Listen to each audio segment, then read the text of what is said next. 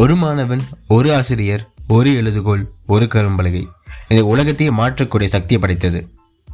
வணக்கம் மக்கள், பேசிகிட்டு இருக்கிறது நான் உங்கள் ஏபி, அண்ட் நீங்கள் கேட்டுகிட்டு இருக்கிறது சாக் டாக். என்னடா அவன் என்றைக்கு இல்லாமல் இன்றைக்கி புதுசாக கோச் எல்லாம் ஆரம்பிக்கிறான் அப்படின்னு பார்க்குறீங்களா? ஆமாங்க, இன்றைக்கி நம்ம யாரை பற்றி பார்க்க போகிறோம் அப்படின்னா மலாலா யூசப்சாய். அண்ட் முன்னாடி சொன்ன வார்த்தைகளும் இவங்களோட தான். ஸோ வாங்க இவங்களை பற்றி தெரிஞ்சுப்போம்.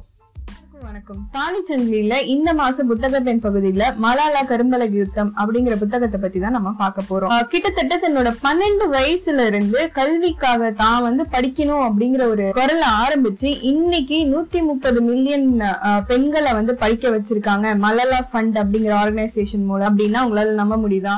எப்படி உங்களோட வரலாறு வந்து 12 வயசுல இருந்து அவங்களோட கல்விக்கான ஒரு போராட்டம் ஏன் ஆரம்பிச்சது, இதுக்கு பின்னாடி இருக்க பின்னணி என்ன, அதுக்கு பின்னாடி அவங்க சந்திச்ச பிரச்சனைகள்னா என்ன அப்படிங்கறத பத்தி நம்ம பார்க்க போறோம். இந்த உலகமே பார்த்து பயந்துட்டு இருந்த தாலிபான்களே பயப்பட வச்சவங்க நம்ம மலாலா. எப்படின்னு கேக்குறீங்களா? என்னோட 12வது வயசுல இவங்க தாலிபான்களால சுடப்பட்டாங்க அப்படின்னு சொன்னா நம்ப முடியுதா?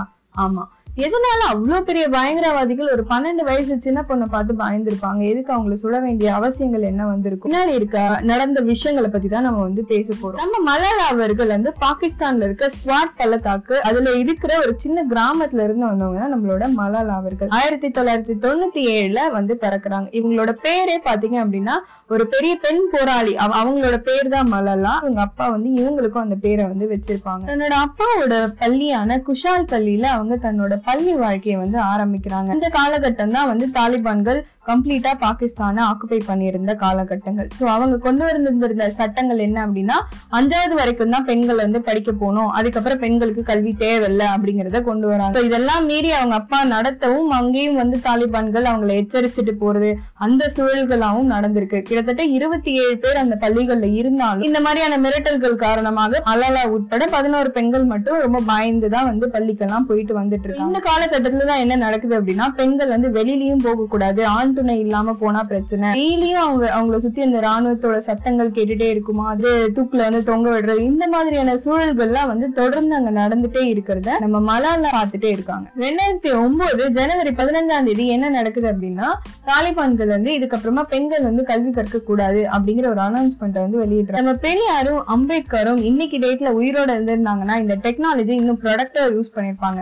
மலாலா சும்மா இருப்பாங்களா என்ன? அந்த காலகட்டத்திலயும், அதாவது அவங்களோட 10 வயசுல என்ன பண்றாங்க அப்படின்னா அவங்க அப்பாவோட லேப்டாப்ல இருந்து ஒரு பிளாக வந்து குல்மக்காய் அப்படிங்கிற பேர்ல வந்து ஆரம்பிக்கிறாங்க. அந்த பிளாக்ல எழுதப்பட்ட முதல் வாக்கியமே என்ன அப்படின்னா நான் வந்து படிக்க விரும்புறேன், எனக்கு கல்வி வேண்டும் அப்படின்னு சொல்லப்படுற இந்த லைன் தான் வந்து உலகமே அதிர வச்ச லைன்கள் அப்படின்னு வந்து சொல்லலாம். இது மட்டும் இல்லாம அவங்க பிளாக்ல ஒவ்வொரு நாளும் அந்த தாலிபான்களால அங்க நடக்கப்படுற ஒவ்வொரு பிரச்சனைகளை பத்தியும் அவங்க எடுத்து சொல்ல ஆரம்பிக்கிறாங்க. அவங்களோட பிளாக்ல வர கதைகளும் வந்து உலகத்தையே வந்து அதிர வைக்குது.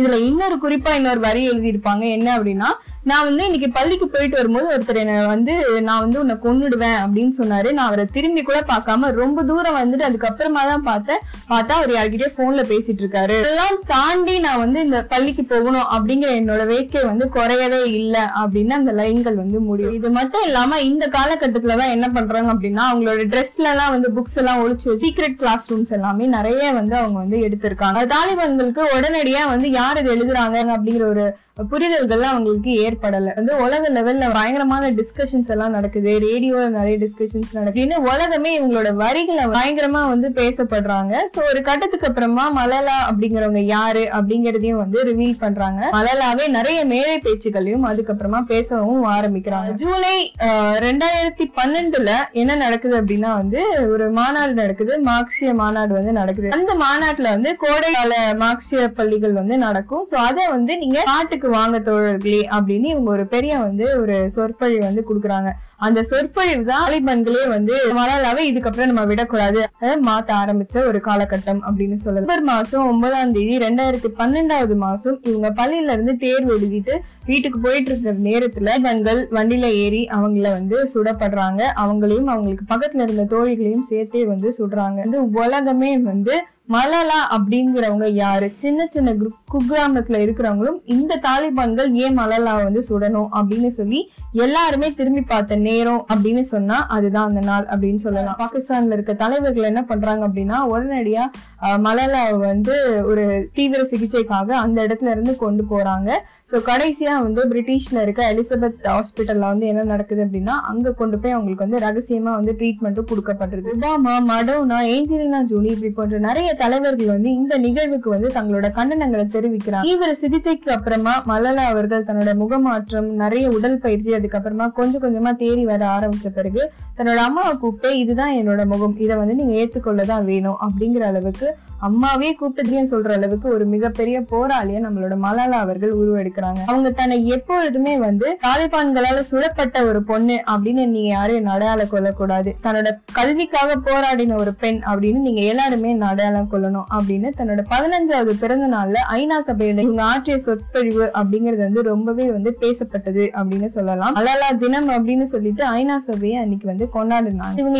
இவங்களோட வாழ்க்கையை வந்து பாடமாகவும் ஆக்கப்பட்டது. 2014 உலக அமைதிக்கான நோபல் பரிசு நம்ம மலாலா அவர்களுக்கு தராங்க. அது மூலமா அவர ஃபண்டையும் மலாலா ஃபண்ட் அப்படிங்கிற ஆர்கனைசேஷன் மூலமா நிறைய பெண்களை படிக்க வைக்கிறதுக்காக உபயோகப்படுத்துறாங்க. இது மட்டும் இல்லாம நான் மலாலா, மை மேஜிக் பென்சில் இப்படி போன்ற நிறைய புக்கையும் வந்து அவங்க எழுதி வெளியிட்டு இருக்காங்க. சோ இது மட்டும் இல்லாம இன்னைக்கு தேதியிலும் ஆப்கானிஸ்தான்ல நடக்கிற பெண்களுக்கு எதிராக நடக்கிற கொடுமைகள், பெண்களை படிக்க கூடாது அப்படின்னு சொல்லப்படுற நிறைய விஷயங்களுக்கு தொடர்ந்து குரலை எழுப்பிட்டு தான் இருக்காங்க. ஒரு மாணவி, ஒரு ஆசிரியர், ஒரு கரும்பலகை, ஒரு எழுதுகோள் இந்த உலகையே மாற்றக்கூடிய சக்தி படைத்தது அப்படின்னு சொல்றதுக்கான மிகப்பெரிய எக்ஸாம்பிள் தான் நம்மளோட மலாலா. நம்ம மலாலாவுடைய பெண் கல்விக்கான இவங்களோட கரும்பலகை யுத்தம் அப்படிங்கிறது தொடர்ந்து நடந்துட்டே தான் இருக்கு. மலாலா முடிஞ்ச வரைக்கும் நம்மளோட பெண்களுக்கான கல்விக்காக நம்ம வந்து தொடர்ந்து போராடிட்டே இருக்கணும் அப்படிங்கிற ஒரு மிகப்பெரிய எக்ஸாம்பிள் தான் மலாலா. தொடர்ந்து இந்த புத்தகத்துல நீங்க இன்னும் நிறைய விஷயங்களை வந்து தெரிஞ்சுக்கலாம். தாலிபான்களோட வரலாறு என்ன இன்னும் இன் டீட்டெயிலா நம்மளோட ஆசிரியர் நடராஜன் அவர்கள் வந்து எழுதியிருக்காங்க. அடுத்த மாதம் இன்னொரு புத்தக பெண் பகுதியில வேற ஒரு புத்தகத்தை பத்தி நம்ம வந்து பார்க்கலாம். கல்வி ஈஸியாக கிடைக்கிறப்போ அதோட இம்பார்ட்டன்ஸ் தெரியறதில்ல.